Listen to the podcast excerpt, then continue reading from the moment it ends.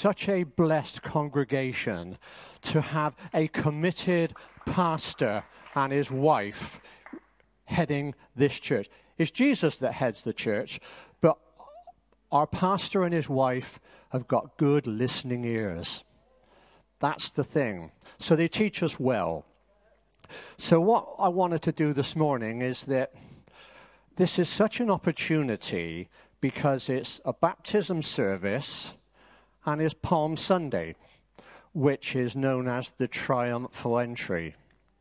Now, for some of you, you may sort of think, well, it's, it's two different things. But the more I've looked at this, you see the baptism and the triumphal entry are in all the four Gospels. So that would indicate that this is something quite special going on. So, is there a combination between these two?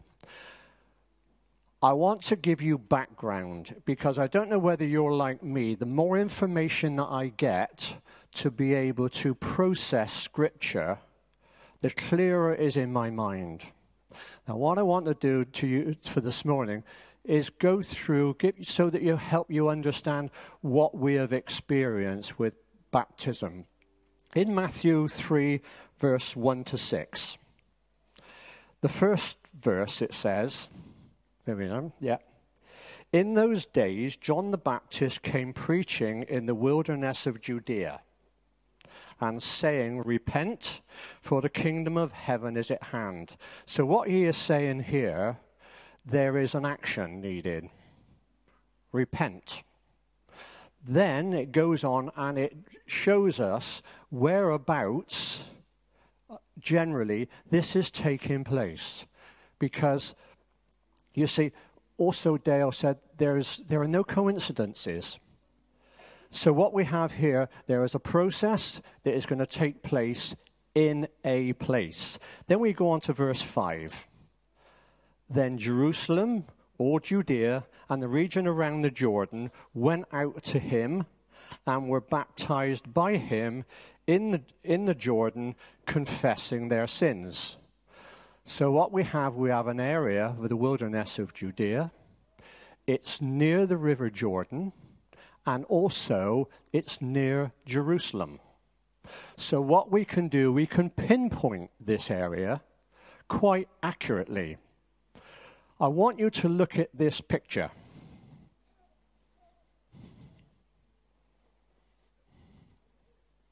Make sure you can see it.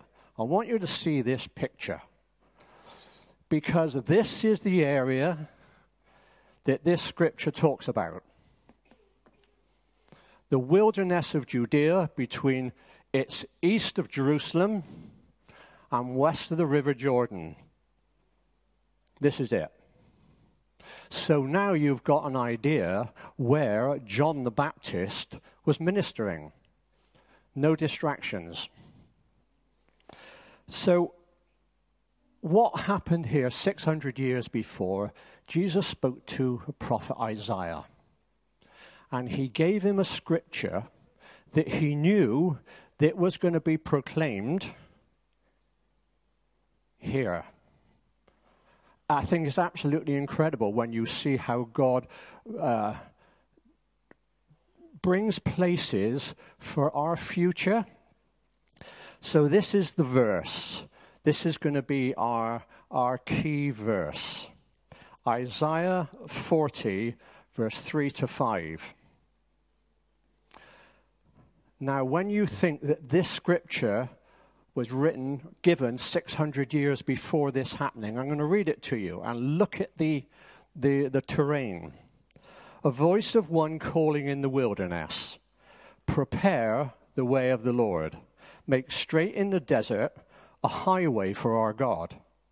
Every valley shall be exalted, every mountain and hill brought low. The crooked paths shall be made straight, and the rough places smooth. The glory of the Lord shall be revealed, and all flesh shall, shall see it together, and the mouth of the Lord is spoken. This is what went on here. And this is what John the Baptist was proclaiming prepare the way of the Lord. Now, I know that for some of you, this, may this can may be a bit deep, all right? But what I want to do is explain to you to get it in your head so you will know when you hear about John the Baptist, ah, I know the conditions that he was preaching in. No distraction. Now, when Jesus went to, they, see, it's 25 miles from Jerusalem to the Jordan.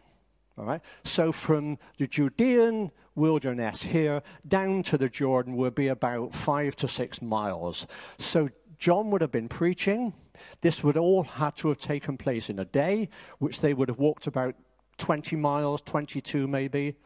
So they could have then walked the four or five miles down to the River Jordan after John had preached to them. So when Jesus went to John, John said, But I can't baptize you. I'm not even worthy to tie up your shoes. But Jesus said, Let it be so now to fulfill all righteousness. And then when Jesus went down into the water, just like we saw Owen and the rest of the disciples going down in the water, something happened. Something supernatural happened. And I've taken a, a, a verse, well, it's not really a verse, it's a, it's a paraphrase from the message. All right? But the, the essence is what God's heart was for his son and for these candidates when they went in the water. This is what God says to you, disciples. This is what he said. And this is from the message. This is in Matthew 3 16 and 17. The moment Jesus or the disciples came up out of the baptism waters, the skies opened up, and he saw God's Spirit. It looked like a dove descending and landing on him, and along with the Spirit, a voice. And this is what the voice says This is my Son, chosen and marked by my love, delight of my life. Delight of my life. I think that is absolutely beautiful. We are the delight of his life. And I've got to give you the background. Some of you history buffs might be interested in this.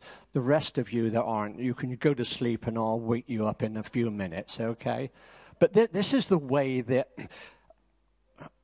this is the way that the Lord speaks to me about things. I'm no preacher. All right? But what I do, I explain things that I know the Holy Spirit wants to give you a picture so that you can get it in your mind.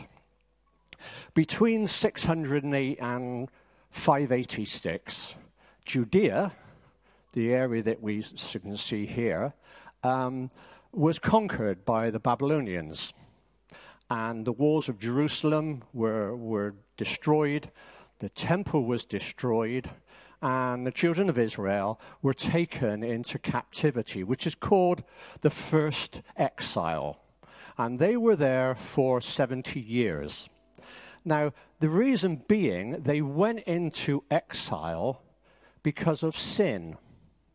See, what they had done, they had fallen into idol worship idol worship. And God said to them, remember in, in the desert, He said to them, now these people had no excuse because God spoke to them specifically about this idol worship. And this is in the first commandment in Exodus 20, verse 2 to 3. And God spoke. And God spoke all these words, saying, I am the Lord your God. He's, been he's speaking specifically to a people. I am the Lord your God. So he has got their attention, who brought you out of the land of Egypt and out of the house of bondage. You shall have no other gods before me. And what did they do? Take other gods. And the consequences of sin were in a dark place. And that is where we were. That is where we were before we asked Jesus into our lives. We were in a dark place. We were in exile. In fact, we were in the devil's camp. We were his exile. But when they were in exile, they yearned. They yearned to be in that place of peace. They knew what was going on. They weren't, they weren't fulfilled. They were lost. They were sad. They were remorseful. And that's so important when it becomes to this word repentance.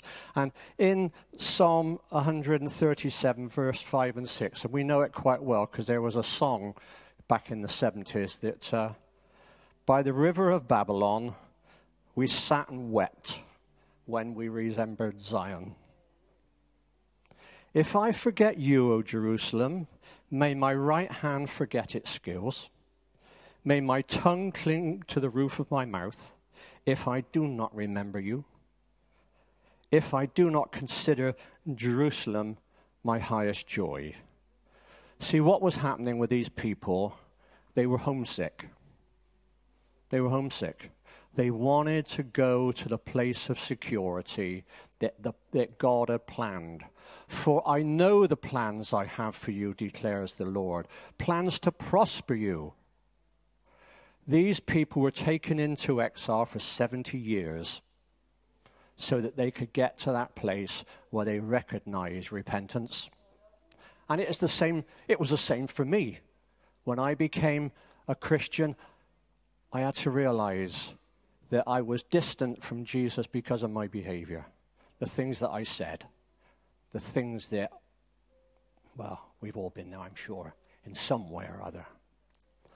So, when we look at our key verse, and this is going somewhere, I think you're going to get quite excited by the end of the morning. You know, it's, it's, uh, it's, it's a, a, fantastic uh, awareness or revelation. Matthew 3 3. The voice of one crawling in the wilderness. Prepare the way of the Lord. Make straight in the desert a highway of our God. See, what this scripture does, when you know the background, I'm going to go on to that in a minute. The scripture prophesies that God would and did return with his people to a place he had prepared for them. When I asked Jesus into my life, like many of us here, I walked into a destiny. I walked into a destiny with emptiness, with sadness, guilt, shame. Oh, I wish I hadn't.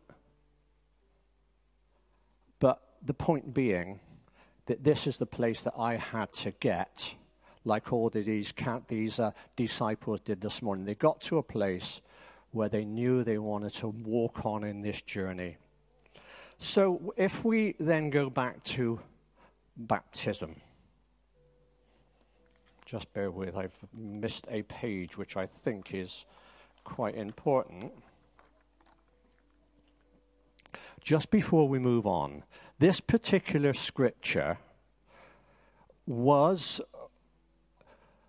Isaiah saying when the children of Israel were going to be released from captivity, from exile. And it was God that was saying, Now you've learnt your lesson. We are going to that place of peace. We are going to that place of security. We are going to that place where I am going to direct you and all is well. All is well. But the background to this particular scripture is the idea was taken from, you know, Eastern monarchs, when they would go on a, an expedition or a journey, they would send out scouts to survey the land, prepare the way, to open the passes, to level the ways, and to remove all obstacles. Moses did this, didn't he, with the 12 disciples?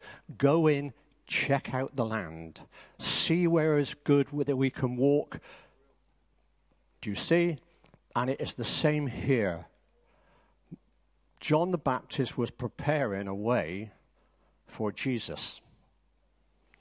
And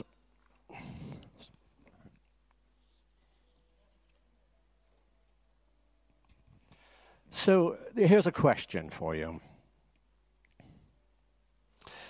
Our sins were forgiven when we asked Jesus into our life. So why get baptized? If we've been forgiven, this almost seems pointless. But you see what baptism is it's moving on the next step. See, when you ask Jesus into your life, it's a personal encounter. Nobody knows. Nobody but you and him. But now what has happened, Jesus is saying, right, I know where your heart is, verbalize it. So what we get here is that, and we've seen it this morning, these disciples have declared to the world that they are following Jesus. All right? This is going out on the internet. These people have given testimony to the world. Another thing, they've shown the devil they are out of his camp. They are no longer allied to him. So we have a twofold then. But what it is, it is setting these disciples on a journey of confidence and conviction. They have declared to you, I want to move forward with Jesus. This is what is about. So when you look at this word repentance, see, is that God wants. I got. How can I explain this? God wants us to know the depth of the sin His Son died for. So at baptism, we also die with Him. See, it's. I needed to acknowledge when I was born again, I needed to acknowledge that my life was a mess. I'd messed up big time in ways you don't want to know, and you're not going to know. And you've all had that in your life. See, but I, what, what God wanted us to do is to, he, forgive, he, gave, he forgave me before I even asked for it. But you see, what he wanted was Paul I want you to acknowledge what you did.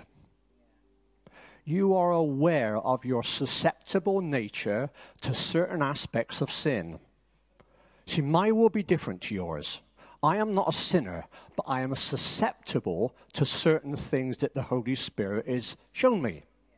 So when we go to baptism, we are in the water Yes, thank you, Jesus, for forgiving me. But I acknowledge, I acknowledge that my sin took you to a place where you had to die for me.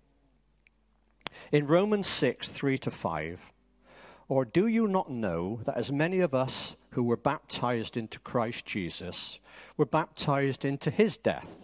Therefore, we were buried with him through baptism into death, that just as Christ was raised from the dead by the glory of the Father, even so we also should walk in newness of life.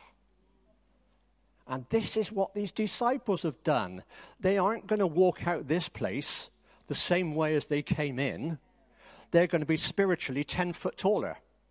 They, they, they have been imparted a holy confidence that is not them. This is it says about be transformed by the renewing of your mind. This is what has happened. Now, this is how are we doing? Oh, wonderful, wonderful. I have a Jewish friend. I have, I have many Jewish friends, many Jewish friends, and uh, there's one particular man which I'm, I'm really fond of. And I was talking to him one day about the ritual purification.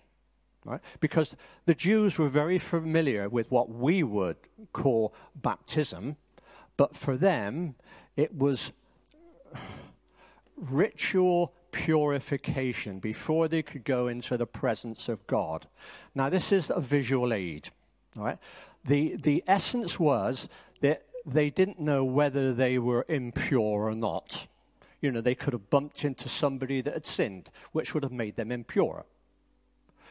So the essence of ritual purification is this. And I'm just going to give you an example what he told me. Not that every Jew thinks of it this way, but this was the way that he spoke to me about it. He says,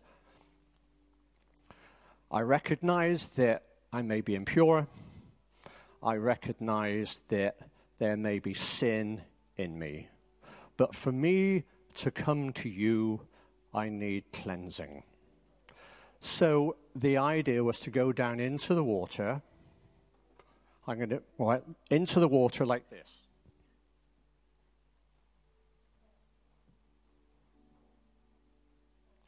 So, with the last thing to go into the water were the hands that are raised as an acknowledgement of my sin.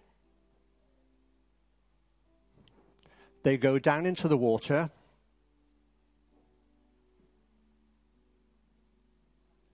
They come up. They come up. Praise the Lord.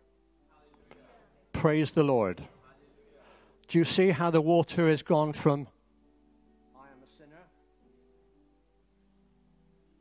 to praise the Lord? The knees aren't what they used to be. so, what we have here is a, a visual aid of what baptism is. You will always know from now on what the baptism is.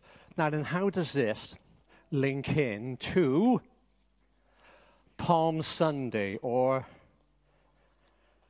the triumphal entry. Now, our, our heading or our title for today is Prepare the Way of the Lord. Prepare the Way of the Lord. And who did this? Isaiah in the desert. Who brought that into being at that certain time? John the Baptist. Who was the fulfillment of this? Jesus. What brought this about? Repentance and baptism. Repentance and baptism. Now, uh, historians again, your, your turn. Can we have the photo of Palm Sunday Road? This was one of the earliest photographs. Thank you, Hilary. You can tell I'm croaking. Thanks a lot.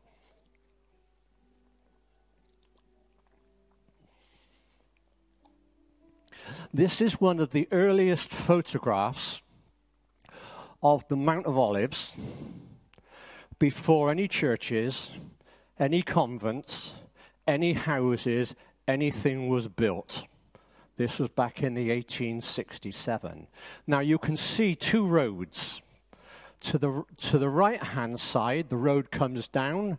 That would have been the road directly coming up from Jericho. To the right hand side, you can see a path. Right? You've got a, like a Y. The path that is coming down. That would have come from Bethany and Bethphage, where the disciples collected the donkey. Now, I show you this because this probably is the path that Jesus came down on. May have been wider, whatever, may have been had stones on, I don't know. But because of where it comes from, this is probably where the triumphal entry came from. Now you have got an idea of distance coming over the Mount of Olives. Now, I want to read something here because I found this really important for my own my own understanding. Right. And when he had said this, he went on ahead, going up to Jerusalem. He went to Jerusalem with determination because he knew that he had to fulfill, prepare the way of the Lord. There was no holding back. He was on a journey of dedication to you and me. So we're going to read this now. And it came to pass when he drew near to Bethphage and Bethany on the mount called Olivet that he sent two of his disciples.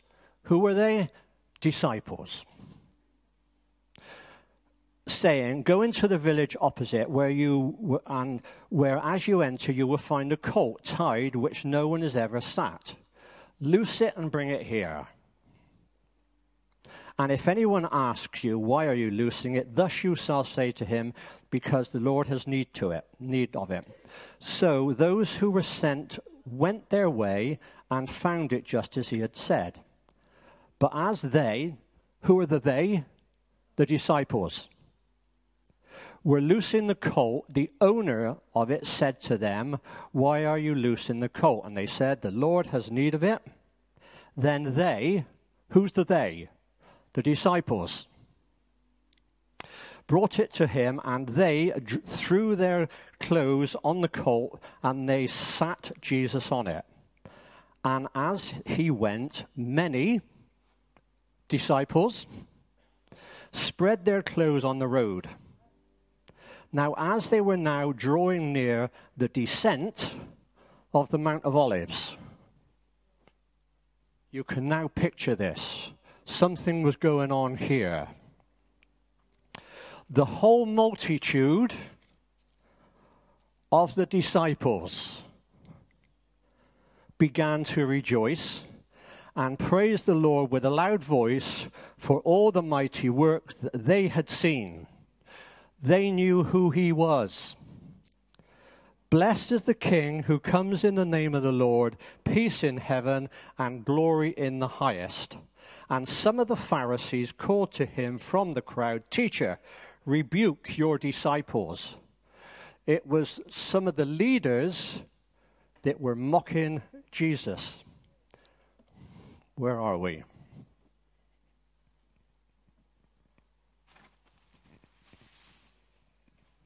Voila! Voila!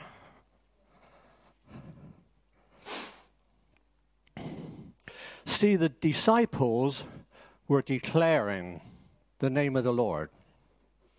Declaring the name of the Lord. The king is coming. The king is coming. Now, there are other people that also had these, and they were also saying, Hosanna! Hosanna! But see, what happened was these two groups of people there were those that believed, the disciples, and those that didn't. Much the same as today. And what happened is you get people with two different motives. Two different motives are saying, Hosanna. Jesus is coming. The Messiah is coming. The other crew, they wanted Jesus to save them from the Roman oppression. So what they were saying, save us, get the Romans out of the way, and everything will be honky dory. The disciples, get ready, the king is coming. So, what we have are flags, not declarations being waved, and you don't know the difference between the two. They're all doing, the, they're all doing this, they're all saying the same thing. Much the same as today. So, what we have here is we have one group of people shouting for a secular salvation. Sounds very much like the days that we are in. And then you get the believer. The king is coming. And this is what's happening today on Palm Sunday.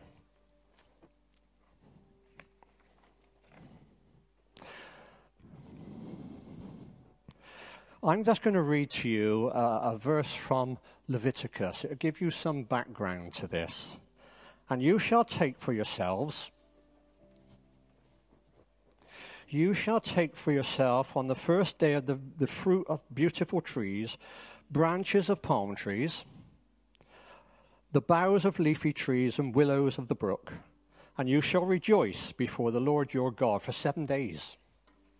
Seven days.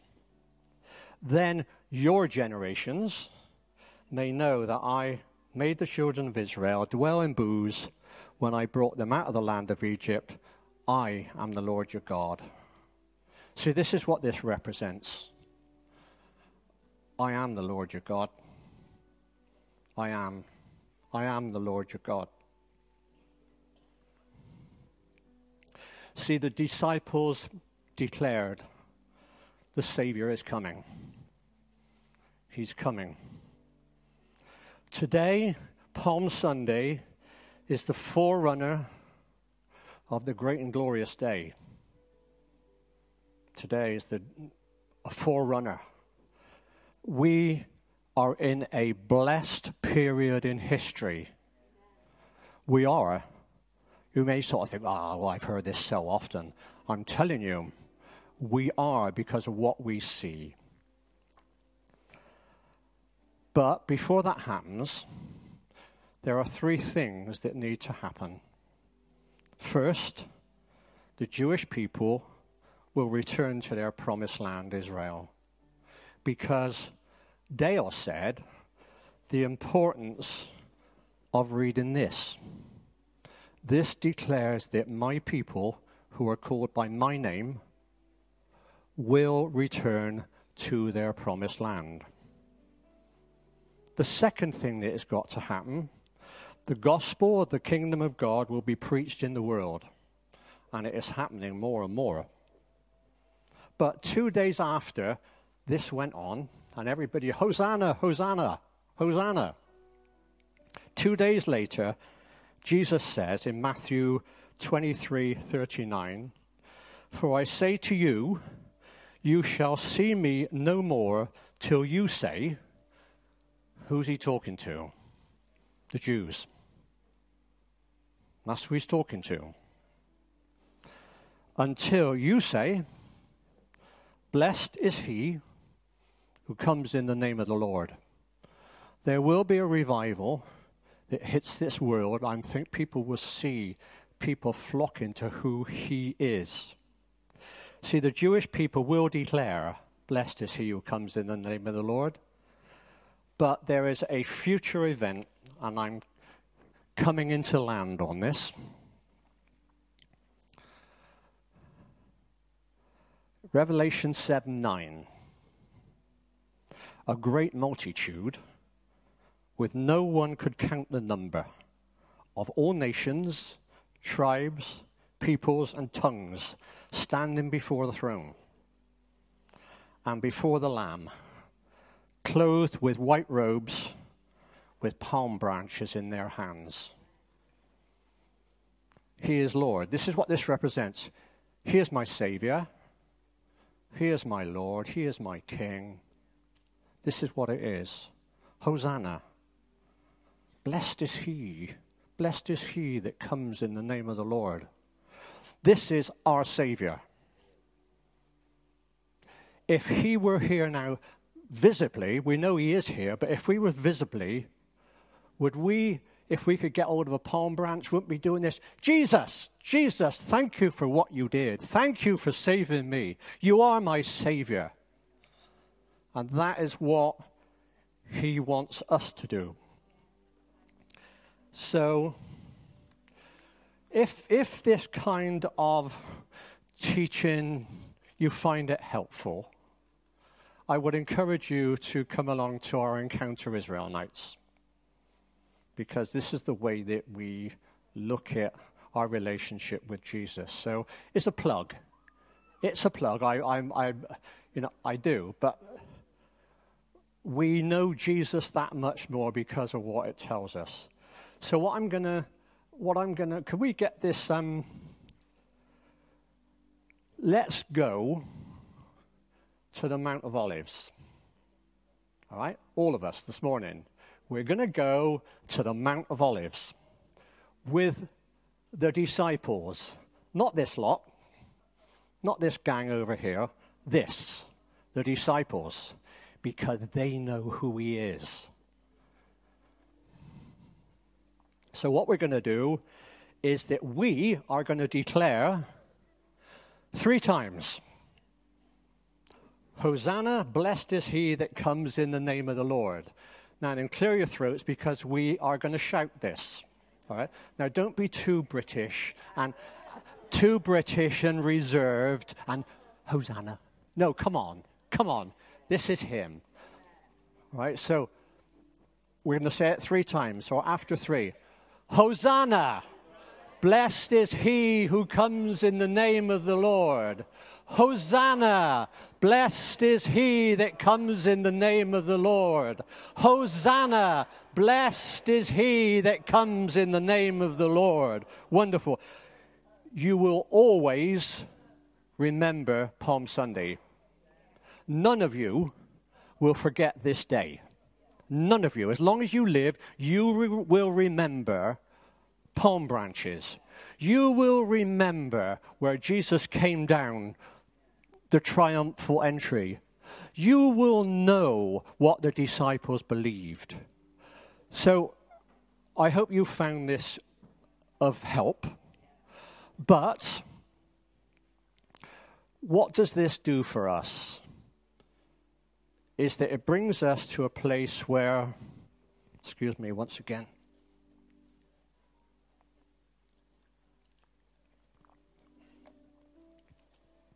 This acknowledgement that we need Him. We need Him.